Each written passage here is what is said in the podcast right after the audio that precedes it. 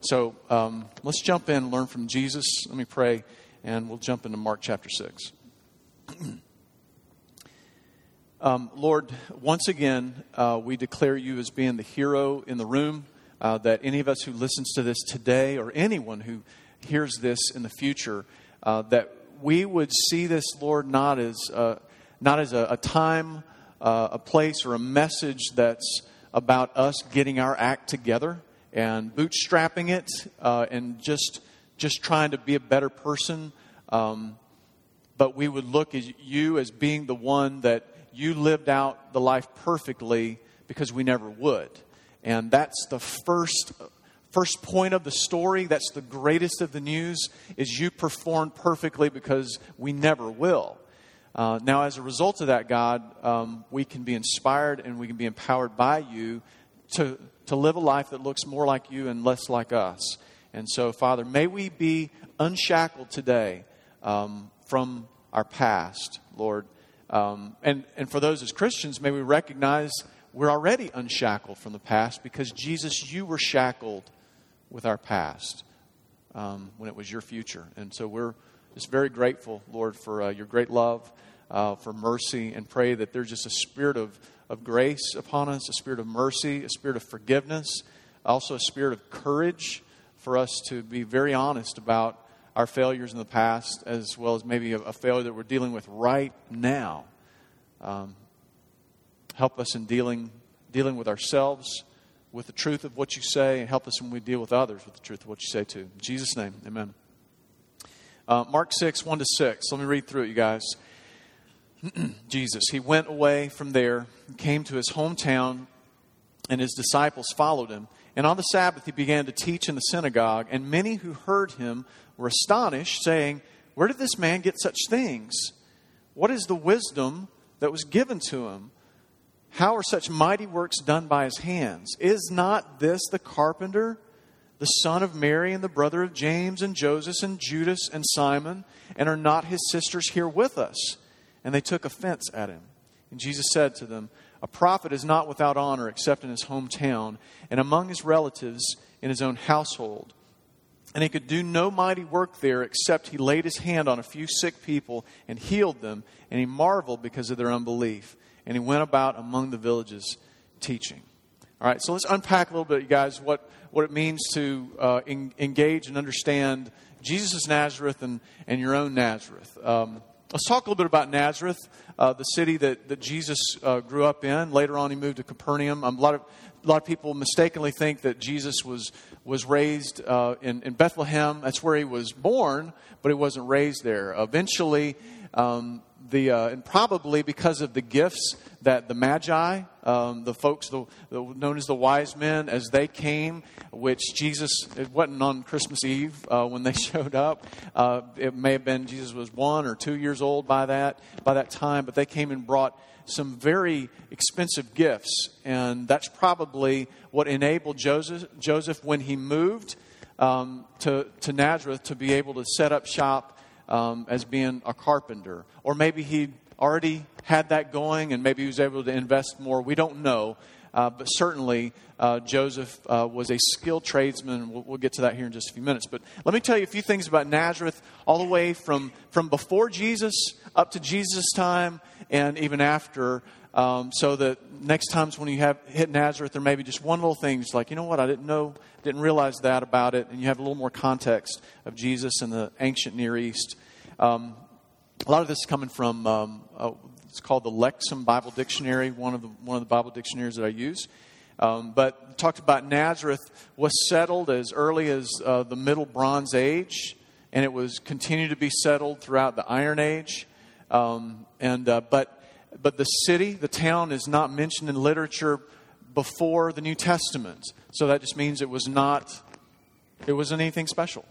There just was nothing really noteworthy uh, about that, about, about Nazareth. Uh, Josephus, who's one of the um, most renowned uh, historians of Jewish history, he doesn't mention Nazareth at all.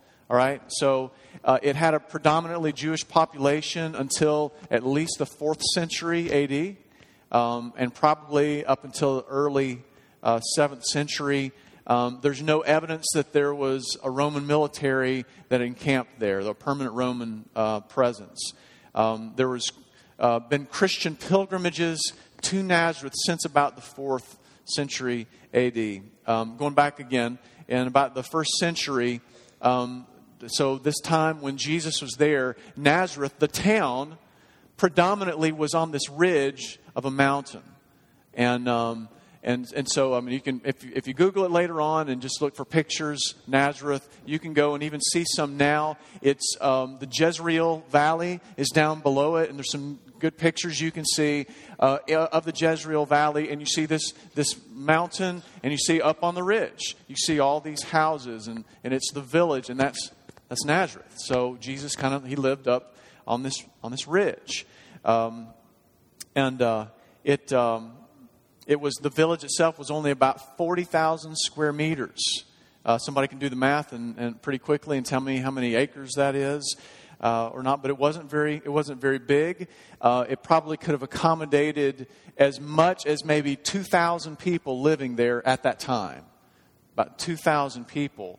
But um, theologians these days and historians, um, they estimate that it probably was only about two to 500 people that lived there at the time, all right? Now, what relevance does that have? Well, this means that Jesus lived in a, a small town. How many of y'all in here, you, you grew up in, in, a small town, all right? How, how, many, uh, uh, how many, when you consider a small town, I mean, how, how large are we talking about? Give me some, give me some input. How big was the, the town?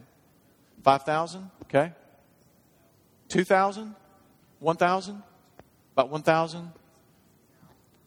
Couple, thousand. Okay. All right. And in those, anywhere from a thousand to five thousand uh, people, did, did people know each other in that town pretty well? I mean, did, did, people, did people know what was going on in that town? Um, a lot of times, people that were raised in a small town, either they just get stuck in the black hole of it uh, and never, and never, uh, um, never escape, or um, others are like, man, I just can't wait to press the eject button. Uh, just watch, just watch Footloose, and, and you'll, you know, you'll understand what we're talking about here. Just can't wait to get get out. Um, but this is, I mean, I mean, two to 500, I mean, this is like a small school you know, around here. Um, well, large school. Um, this is a place where people knew Jesus' family, and they would have known, they would have known Jesus. And we'll, we'll, come back to that here in, in a little while. Um, evidence support that um, Nazareth's primary industry was agriculture, which would have included uh, wine, and olive oil. So that would probably have been their top products. They also wheat and barley would have been things they grew down in the along the slopes and maybe down into the valley a little bit, but but definitely wine, wine and, and uh, olive oil would have been some of the main things that, that they do. And is it any wonder that, that Jesus Jesus used uh, olive oil and olive trees and and uh, wine uh, in examples so so much of the time? Um, uh, today, Nazareth is the largest Arab city in Israel. Um, Islam is its primary religion in Nazareth, um, but they, it still has a significant Christian population, maybe a third of the people that are there. It is a pilgrimage site. It's a place where a lot of tourists uh, they, they go. They go to Nazareth. Uh, now, I've been there. I went there in, in 1985, and um, it was a part of the tour um, that we have. I don't remember much about Nazareth. I remember Bethlehem. I remember Jerusalem a lot. Um, I remember uh, Masada. Uh, I remember some other things. I don't remember a lot about Nazareth. And that's just kind of the thing about Nazareth. It's just kind of a forgetful little town like many of us grew up in. Small town, small city, not really renowned. A family that's not really renowned. And out of it, out of it, there's this guy that goes away and he's come back. He's come back uh, to it. Uh, Jesus is his name, of course. Um, in this first little part, it says that he went away from there, he came to his hometown, and his disciples followed him. Um, I believe Peter, who is the author of, of Mark, and, and of course, Mark being the one, it's, it's Peter's eyewitness, is what, what I believe, what I've been teaching. Uh, but Mark uh, making the point because Peter made the point very clear um, the disciples followed him. It's a, con- it's a contrast of how these guys, they're right with him and they're supportive, they're learning from him. That will be contrasted against the people that are his family uh, there in, in Nazareth. So, verse 2 and 3. And on the Sabbath he began to teach in the synagogue, and many who heard him were astonished, saying, Where did this man get these things? What is the wisdom given to him? How are such mighty works done by his hands? Is this not the carpenter, the son of Mary and brother of James and Joseph and Judas and Simon? Are not his sisters here with us? And they took offense at him. Now, before I jump into the family and the things that they're having to say, um, I want to I want to talk a little bit about a, a missional strategy. We we talk we use that term um, being missional. Uh, and if that's kind of new to you, uh, we believe that the Bible teaches that every Christian is a, is a minister and every Christian is a missionary. Um, that the ministers and the missionaries are not just the full time in ministry people, uh, they get paid for it, but it's every Christian. Doesn't matter who pays your paycheck, doesn't matter what you're doing with your 40 plus hours a week, that if you are a child of God, that you're a minister and you're a missionary. And so, begging that question, then what is my what is my mission field? Who are the people God has called me to, and what is that supposed to supposed to look like? Um, this is what what we're called to do, and, and one of the things that that Jesus did is he, as a missionary, he went and he engaged people with his story and with who he is. And one of the things he did, and I, I just kind of call it the synagogue strategy. Um, he went to where people were open to spiritual things and open to Him. Okay? All right? You, you with me? He engaged in conversations with people who were open to spiritual conversation and open to Him. If, if the door was blocked either way, he, he wouldn't have gone very, very much further. In fact, we'll even see this in the next story of how he trains the, the, the disciples that if you go and people kind of reject you, just kind of he says, shake the dust off your feet and just keep moving. Keep going. Go to the people that are open to you and are open to having these kind of conversations. Guys, listen, some of y'all, you're very devoted Christians. You desperately want God to use you to be a part of impacting your mission field that you're in, but you make it doubly hard upon yourself because you go you may go after the hardest person or the person that just not only they reject Christ, they reject you. They don't want anything to do with you. It's like, okay, if I can only win them, or if I don't win them, I'm doing something wrong. Listen, guys, um, uh, now, as much as the Lord tells you to do that, then you do that. Don't listen to me. As much as He says go for that, do that. Um, but, but what we see most of all is that the time that we're to invest in is in people that have an openness to what we, what we believe and an openness to us. Because otherwise, you're manipulating, you're pressuring, and it just doesn't work. So, what I'd challenge you guys is to think about it. Where, what's the synagogue in your life? You know, where, where uh, it could be truly an environment uh, that you go to. I mean, some of y'all, you're kind of more outspoken and you will go and engage in conversation. Years ago, um, I launched a thing called a Theology Pub where I'd get together with some folks in a brewery and we'd just over a beer we would talk about we talk about Jesus, we talk about spiritual things. We'd always bring it back to the gospel.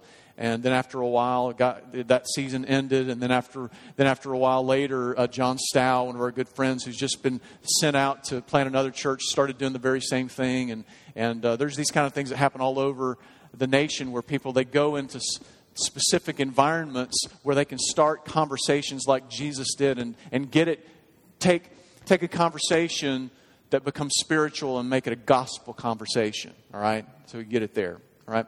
Most of y'all, though, you're not going to be called to go and to spearhead something, something that strategic.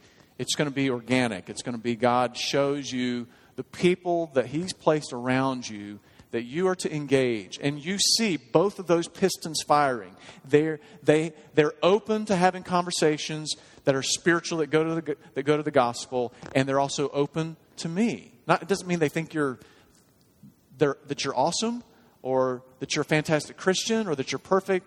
Um, chances are they, they know that that's not the case but they want to engage. And so that's what he did, and he just kept setting that example. He set that and modeled that and sent the disciples out to do, uh, to do the very same thing.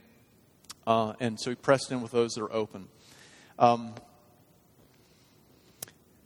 they asked, they said, Man, where did this man get these things? Where, where, how was this wisdom given to him? Uh, in essence, they were saying, Look, we know Jesus, and this couldn't have come from him. Um, this, this has got to be outside of, of him. And in, in, one way, that's, that's a good thing. You know, the, the recognition in your life or, or somebody else's life to be able to say, man, wow, I've, I haven't heard wisdom like that from, from this idiot. I mean, I just, I, this is surprising to me that, that this would come from him. And, and another, another way, you just kind of look and say, well, you know, obviously, I mean, Jesus was no average Joe. Um, when he was young, when he was just a boy, he showed up in a, in a, temple and he started teaching the teachers, and they were all amazed. And so there's there's a little bit of a, pu- a puzzle of, uh, of of all of this. The the plain thing, though, in is they just didn't believe him. They didn't believe in him. That's plain. Um,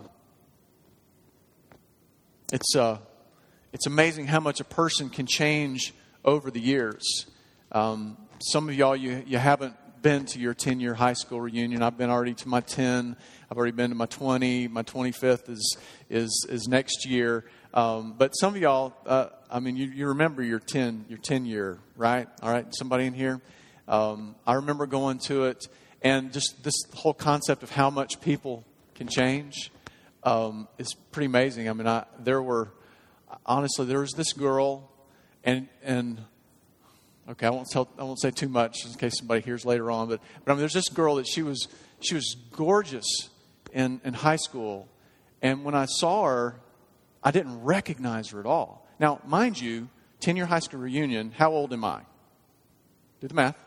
Twenty eight. I would have sworn she was 50 years old. All right? Not the 50s old all right? Because I'm getting, I'm getting there myself. But 50 ain't nowhere near 28.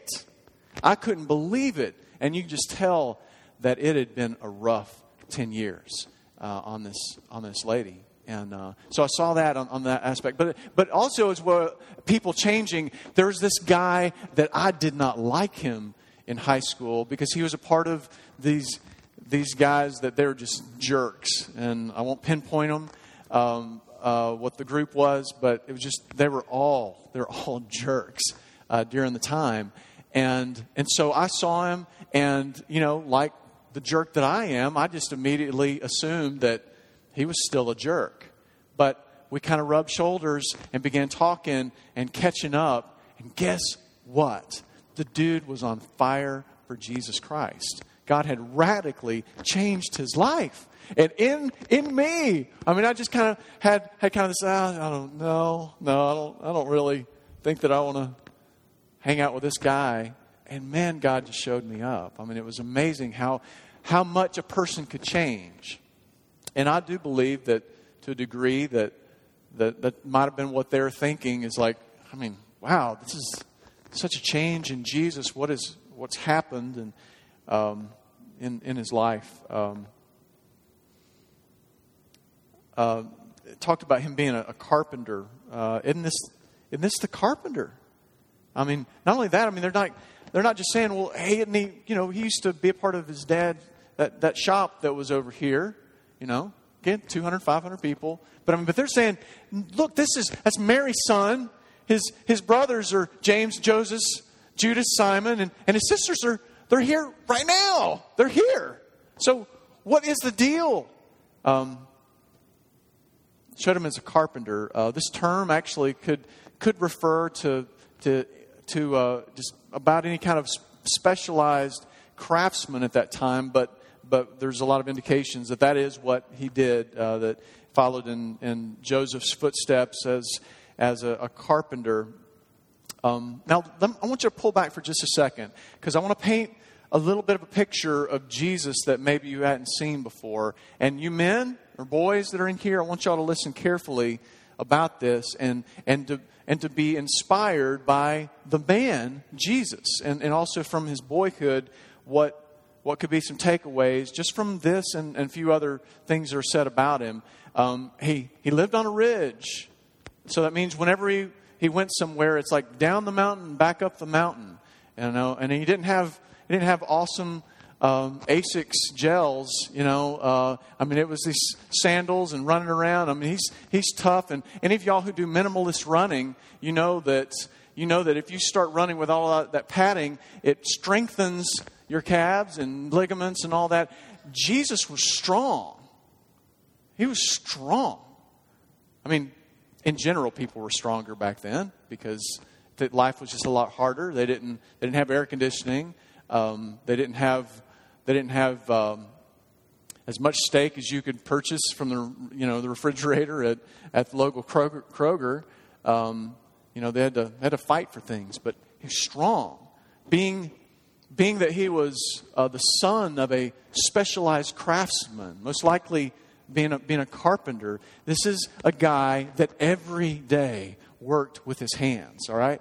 How many of y'all, you had a grandfather or, or you met somebody's granddad and when, and I mean, they're, they're like 80, 90, 120 years old, and you shake their hand and it's a rock it is just a rock and it's still still got calluses on it and you just know that this that this old man could crush your skull with one hand if he wanted to okay? This is a picture of how jesus was. He worked hard with his hands. He was he was a man's man.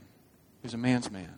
If you look at him and, and what happened in his boyhood it's not in this story but in others just again about about he was trained. He was trained theologically as a boy. As a boy. Theology was rated very highly to the point by which, again, when he was, when he was a boy going to the temple, that he began teaching in a way that they were astonished. The teachers were astonished. And I think that there's some of us as parents or future parents in here that we need to raise the bar in our minds of thinking, you know, okay, I, I need to teach my kids about God. I don't need to think, well, by the time they're 16 or by the time they're in college and their mind's more developed, that's when we'll really get into who God is and, and teaching the depths of Jesus Christ. No, man, that's, that's wrong. Uh, and that wasn't the case in Jesus, but he was, he was trained. He was trained well.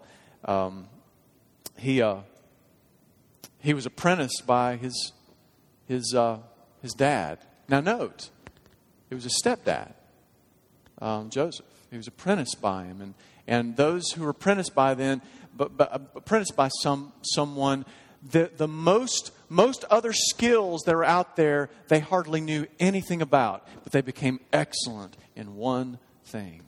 And I think that's a value I think that we, that we need to, to take and, and run with as well. And, and take a look at kind of how God has made you anyway.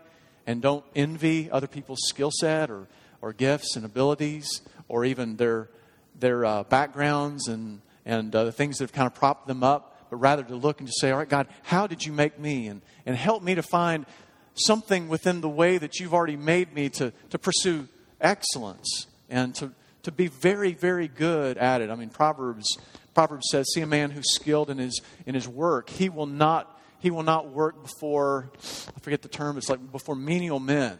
He will serve before the king. All right?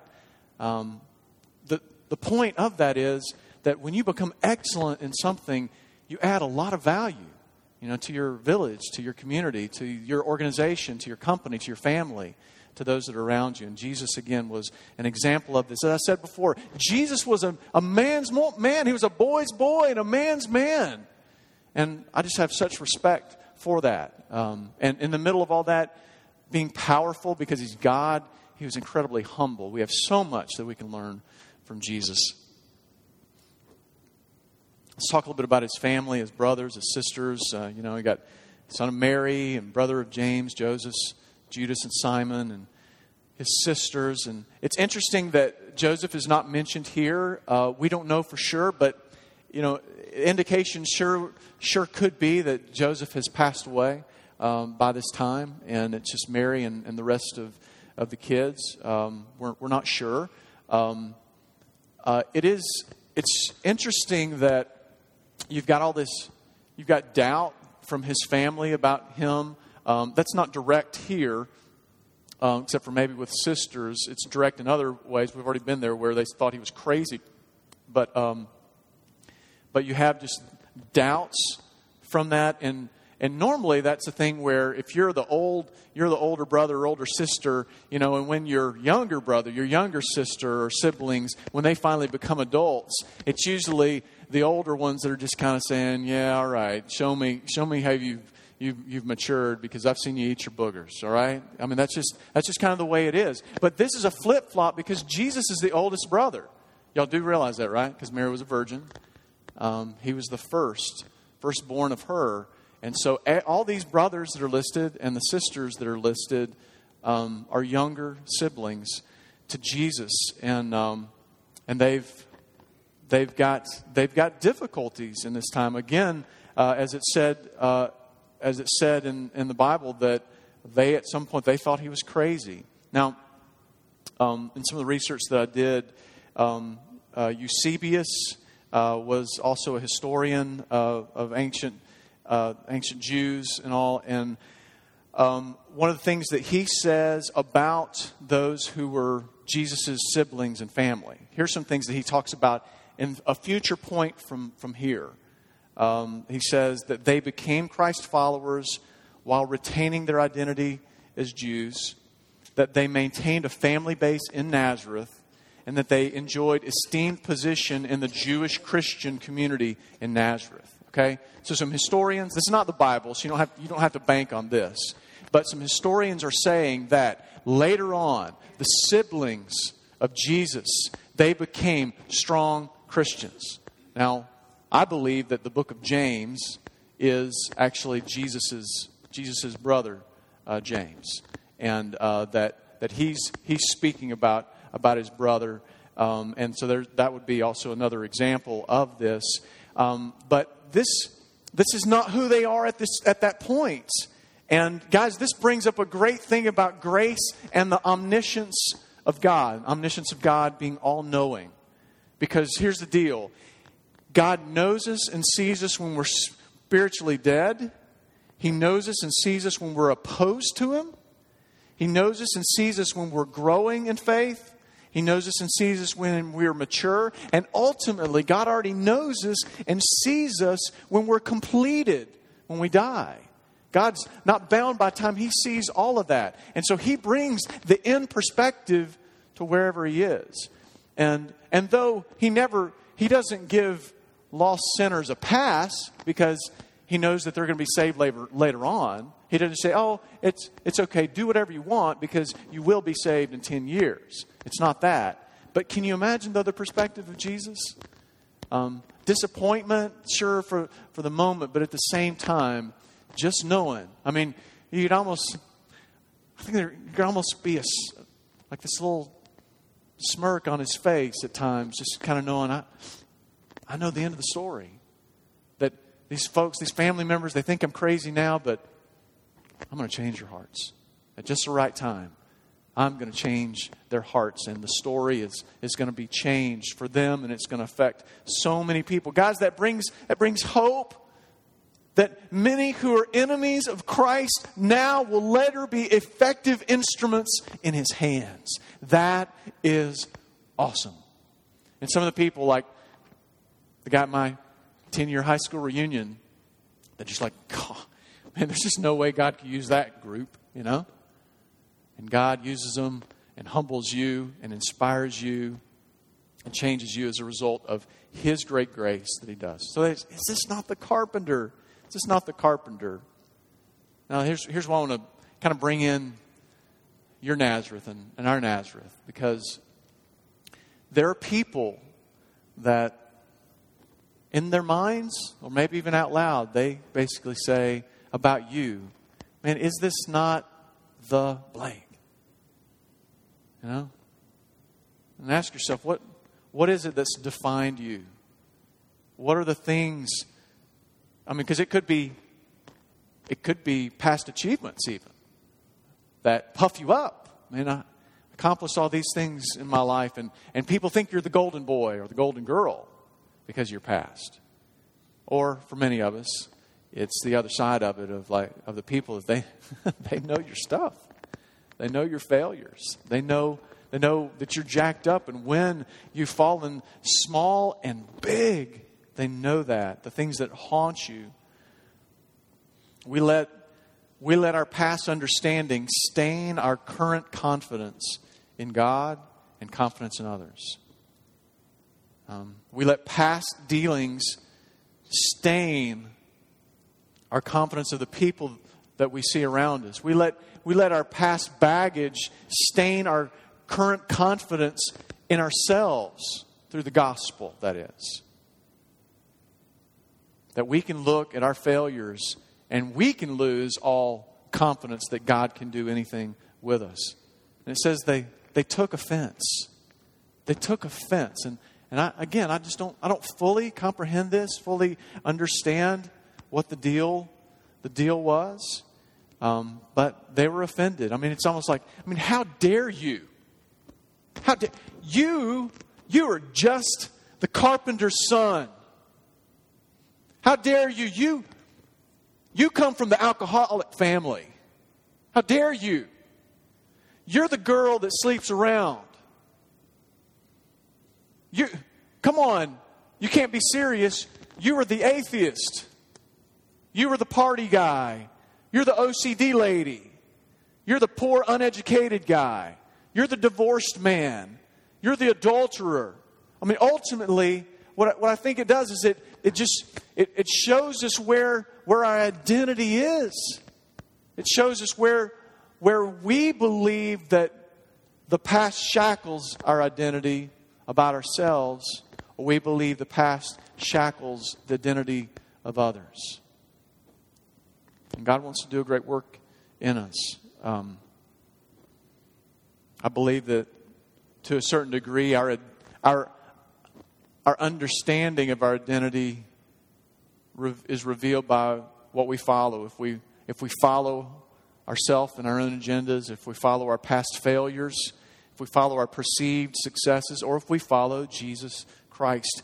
Everything other than Christ, it's a false platform by which we feel great about ourselves or we feel horrible about ourselves. It's just, it's just extreme. There's no middle ground. When it's you, you're either going to think you're the best thing since sliced bread, or you're going to think, man, God totally screwed up in making me. We have to get our eyes off of ourselves. We've got to get ourselves off, off of our past and get it onto Jesus' past. Jesus' message has always been simple believe in me, follow me, worship me. And that's, that's really, as he's pressing forward with these disciples and, and doing these miracles, they're really just the signs. And, and he, he did signs which showed that he was king and sovereign and powerful, but there's other times that he would just say, you know what, I'm not going to do signs because you're not going to believe it anyway. And this is a case. There's all these signs that are being done, and they didn't believe. Signs did not, did not,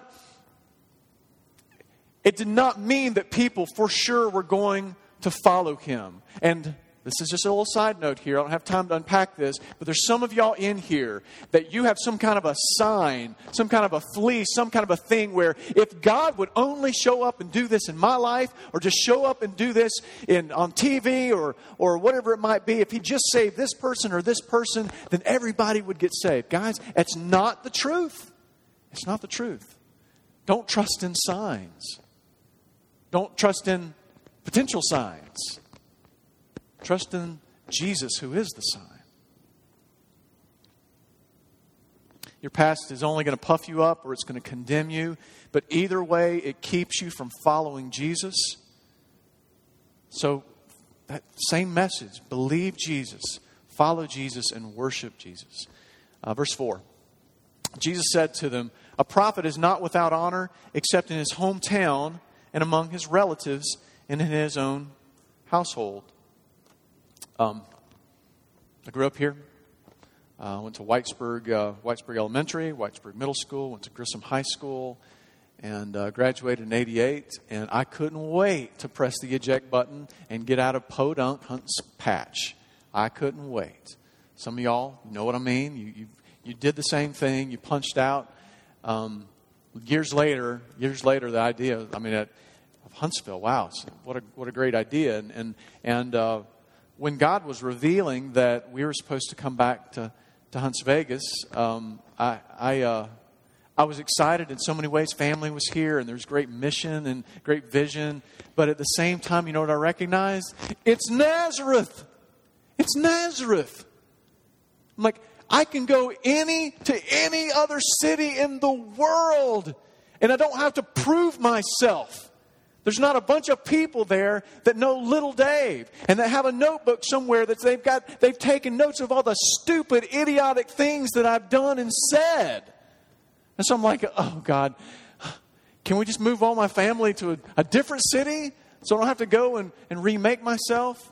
Now, now listen, I, there's reality in what I'm saying, but I hope you also see the this, the tinge of arrogance, or maybe the whole lump of arrogance that's within that as well, of being a man pleaser. Man, I, I want people to think well of me. I and and so man, if I get to a place where where I've totally blown it or something like that, man, man, pull up roots and let's go somewhere else. I mean, that's just that's the way a lot of people will do it. Is just man, let's let's press the eject button and go somewhere where people don't know my junk.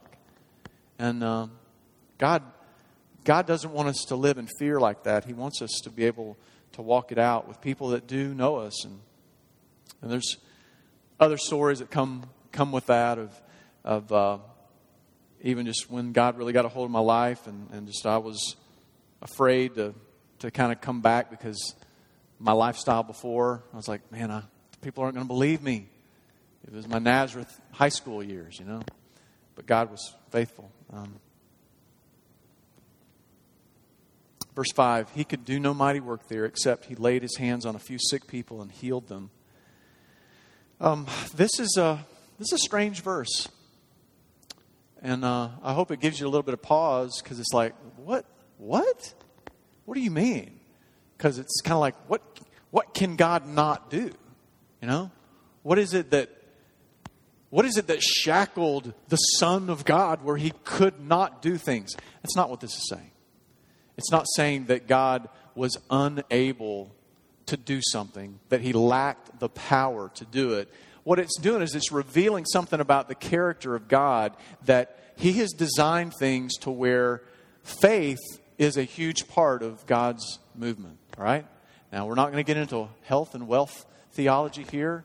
Um, we're definitely we definitely do not believe that you may still be sick or may still have cancer because you didn't have enough faith. That's not what I'm talking about.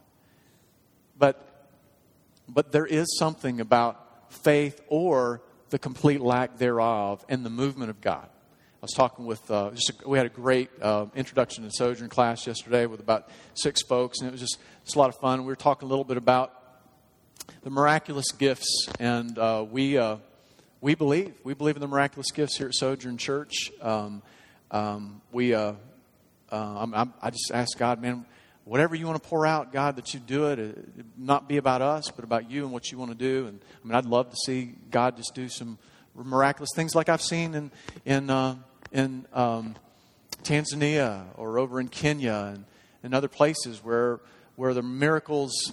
It just seems like God does more miracles, and and I, and I think I think there's kind of a Nazareth concept. Uh, there's kind of, or maybe a Nazareth culture that, um, I mean, if you analyze it, um, of why there's more miracles that take place in third world countries, um, I believe that it has something to do with the, uh, the age of enlightenment, um, uh, the, um, that, that the, the uh, in the West, uh, the idea and the ideal that we don't need God, that there's no, there's no spirituality, that it's just us, and it was kind of the beginnings of, I mean, or the, really the big movement of secular humanism, that it's just what you see, it's only matter, that there's no, there's no spirituality. And in the countries that kind of came out of the wake, the, the wake of, of the Enlightenment, um, these are countries where there's there's not a lot of miracles that, that take place. But in other parts of the world where that kind of thinking never happened, and you still have animism and, and, and sorcery and other things that go on, they never got to a place where they, they really they doubted spirituality and, and things outside of matter. And so there's an expectation that there that things do happen in the spiritual realm. And, and I, I believe that I believe there's some kind of a correlation. I don't have I don't have it figured out, but I think that's part of it. And I just ask that God would just blow us away, and that maybe in every one of us that we would just kind of say, God, whatever that looks like in my own heart, to where I just kind of say, okay, God's kind of hindered and doesn't do a lot of things, that it just kind of implode and, and be destroyed. And instead, we just say, God, you can do all that you want. And I pray that you do that in my life and in my family, in my church, and in my city. And that you do that in America, that you just you blow away our expectations. That all the all the great scientists that are out here, but that maybe have doubts that there's anything outside of science, that God, you just blow them away with all kinds of great miracles. And so I'd ask you all to to join me in praying that that God would he just he just blow us away. In this scientific town, what would happen if there's just this little trickle and trickle and trickle in a stream, and all of a sudden, whoa, a rushing water of God's movement in our town to where all the, all the smart people of our town just say, there must be a God. I don't know if it's Jesus or not, but something's up, right? I'd love to see that. All right, that wasn't in the notes, so it's just kind of extra, right?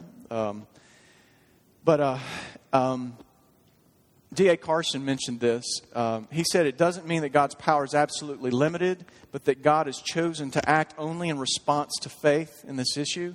Usually, Mark says that people were amazed at Jesus. Here, he says that Jesus was amazed at them. So, I mean, he just, he just was astonished. It's like all these things are being done, and you guys just aren't responding. Um, I believe, uh, I mean, you've heard the proverb familiarity breeds contempt. And I believe that's true the more we know about one another, the more we see each other's baggage, that familiarity, many times we, we doubt. We bring more works based worldview of, man, you got to you got to prove it, you got to do it, rather than grace. And um, let's uh, let's move to this last part, verse six. And he marveled because of their unbelief, and he went about uh, among the villages teaching. He marveled at their unbelief. Yikes. You guys, I mean, I mean this is alarming. I mean, Jesus is exasperated. And this this included his siblings, remember? It included all these younger siblings of his. And listen to me, y'all. There will be times when your family does not believe in you. There will be times, and if I mean, if you really jump off the cliff into Jesus' arms. And you're just like, man, I mean, I, I'm just, I'm going head first, not dipping my toe in the water, not going to see how people respond, but just full bore. Jesus my Lord and Savior. He can do whatever He wants to do in my life. There will be family members that they're going to call you a fanatic. They're just like, man, you know, just just tone it down. Why do you have to be so extreme? What is why do you have to talk about Jesus every time we get together. Don't tone it down. Don't listen to them. I mean, don't be a bully. That's not what I'm saying. I mean, as we said before, I mean, don't try to force it, force it into these relationships where people they they're not interested in spiritual things, they're not interested in you anyway. But dad gum, man, what would what happen if we just if we just completely released and just said, All right, God, I've heard all these stories of people that man, when they just truly give 100%, what happens in their lives, and God, I've been holding back. I've been playing it safe. I'm just, I'm afraid of what people might say. What would happen if, if we just said, God, would you crush that? And just free me? Because that's what it is. We're in shackles by it. He, he wants to free us. Um, so the result in, of this was he went, he went elsewhere he went elsewhere. Now, listen to me. Listen. If you tap out, spiritually speaking, I don't mean get unsaved. That's not possible. But if you kind of tap out and say, man, I'm, I'm just done, I, I'm, I'm pulling out of this, you know, God will still move, but He'll go around you. And that is very sad. Now, we're all that person sometimes. We, are all. So I'm not just saying, all right, a few of you that have done that and all that, shame on you. No, I, am that guy at times. We're all that guy at times. We just kind of, oh, God, I'm just tired, you know. Just forget it. Just, it's just too much. So it's just beautiful. Again, think about the story. I mean, these family members, they're, they're not with it now, but later on, man, God captures their heart. There's hope in that, there's grace. Just, but refuse to be that guy anymore. Um, just tell God, say, God, man, I, I believe, but also don't believe. There's things I believe, but obviously, Lord, I don't, I don't believe a lot. Help me with my unbelief, God. And you know what He'll do? He'll help you. He'll help me. Um, he'll move in. Let me just give you guys a, a, few just closing thoughts, just kind of wrap everything up. Um, you know, again, said they, they took offense. How dare you? You're a carpenter's son.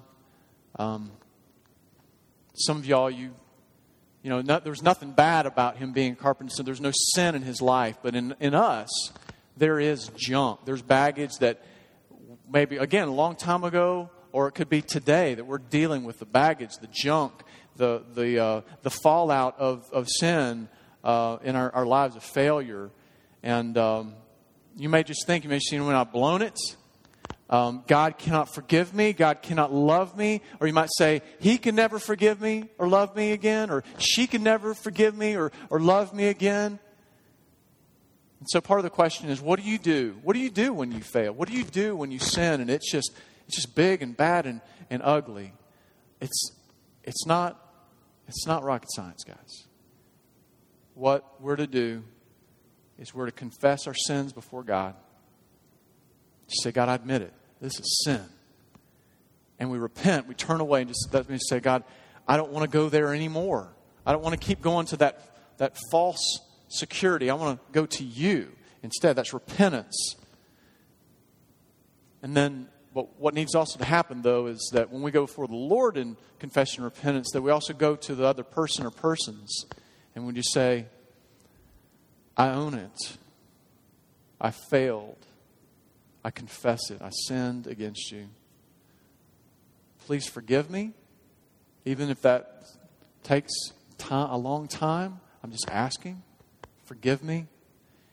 So, and that you, you know, that you do, you do whatever necessary for restitution. You don't do restitution with God. Jesus took care of restitution. He paid it all. But with people, when there's fallout from, from our sin or our failure, you look of how, how, how do things need to be healed and, and fixed or put back together? How is trust to be earned and or re- respect to be re re-earned? And, and you can't force that. You can't rush that. You just have to be willing to take one step. You can't jump a mile ahead. You got to just take the next step and just be ready. And then, and then faithfulness is, is uh, what has to, has to walk out from that. But Jesus went to the cross, therefore, I mean, we can face the music when we fail. The stuff in your past or the stuff today, you can face the music. But the other part of it is what, what do we do when others fail? All right? What about it? It's the other people. It's not, it's not you in this case, but somebody else. You need to forgive them. You need to tell them that you forgive them. And you need to lead them to Jesus. Now, that doesn't mean necessarily that that means that they, they are converted to Christ. That'd be awesome. But it just means that you point them to Jesus as being their Savior. And then you help them in confession, repentance, restitution, and faithfulness. Um, last little thing I want to throw out to you guys is this that ultimately, Nazareth is not your home, Jesus is your home. And if you've done all that you can, you know, in facing in facing your failures and your sin, and you know that you're forgiven, and you're walking through restitution and doing whatever you can to in asking for forgiveness, uh, from others. You can't force restitution and reconciliation to happen. You pray for it, but you can't force it. Um, or even people that they just think you're crazy or they don't like you anymore. You can't change their hearts. All you can do is keep walking, keep following Jesus. I'm not saying you reject them, but if they reject you, you just say, I have to keep walking with Jesus Christ. And pray for reconciliation, pray for restitution, but just keep walking, keep following Jesus Christ. Notice that Jesus did not run away, he kept circling back to his hometown and ultimately won the hearts of his family. He didn't eject and run away and, and draw a new line in the sand every time somebody didn't like him. We need to also do the same thing. We need to be very courageous, understanding the grace provides what we need to face the music and to walk in a gospel centered community to be able to walk out and to be healed and to seek restitution and to be able to ultimately let go of our baggage or to release other people and forgive them from theirs. And so don't run away. Don't draw don't press the eject button. Keep walking with Christ and definitely walk with brothers and sisters in Christ uh, to be able to deal with your Nazareth. God, I pray that. I pray that you uh, you help people to to believe in you, to follow you, and to worship you.